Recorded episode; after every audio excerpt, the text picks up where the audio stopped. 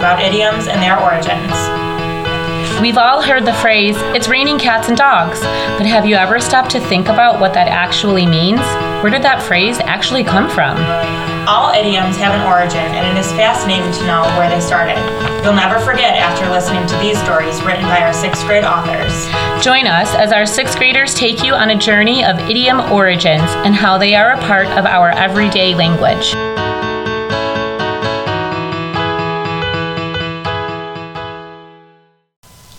Shopping sham. Hi, my name is Sam and my sister is Sung. People call me a nerd or geek, but I think it's fun to be really smart. My sister is basically the opposite of me, even though she doesn't admit it's true. She likes the physical jobs in the farm. Many mornings she will lift heavy loads of hay from the house to the barn while I like feeding the animals.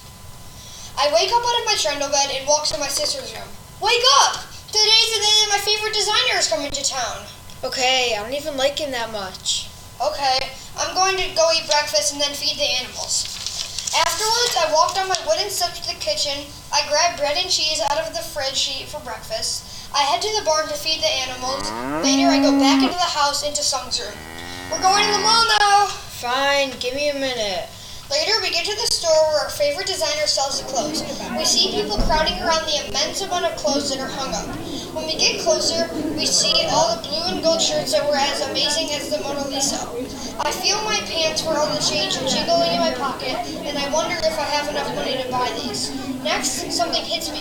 I wonder how one person can make so many shirts. It's nearly impossible. How could one person possibly make all of these? That's not possible. They don't look like they do in the newspapers. Stop being like that. These can't be fake. Let's just buy them and go. But I can't just let everyone get cheated out of their money. These are fake. There are so many. One person can't possibly make all of these. Everyone looks at me and I put my hand up and show everybody that the tag was cut off. Look, this is where they cut the tag off. I could buy these for a dime a dozen. This is so embarrassing. Everybody stares at us in this massive store with hundreds of people in it. Everyone starts throwing their clothes at the store owner, yelling profanities. The store owner deserves it.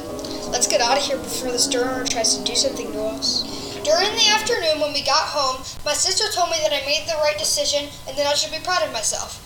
Another thing that came out of this experience is that from then on, whenever my family saw something common and cheap, we would say it's a dime a dozen.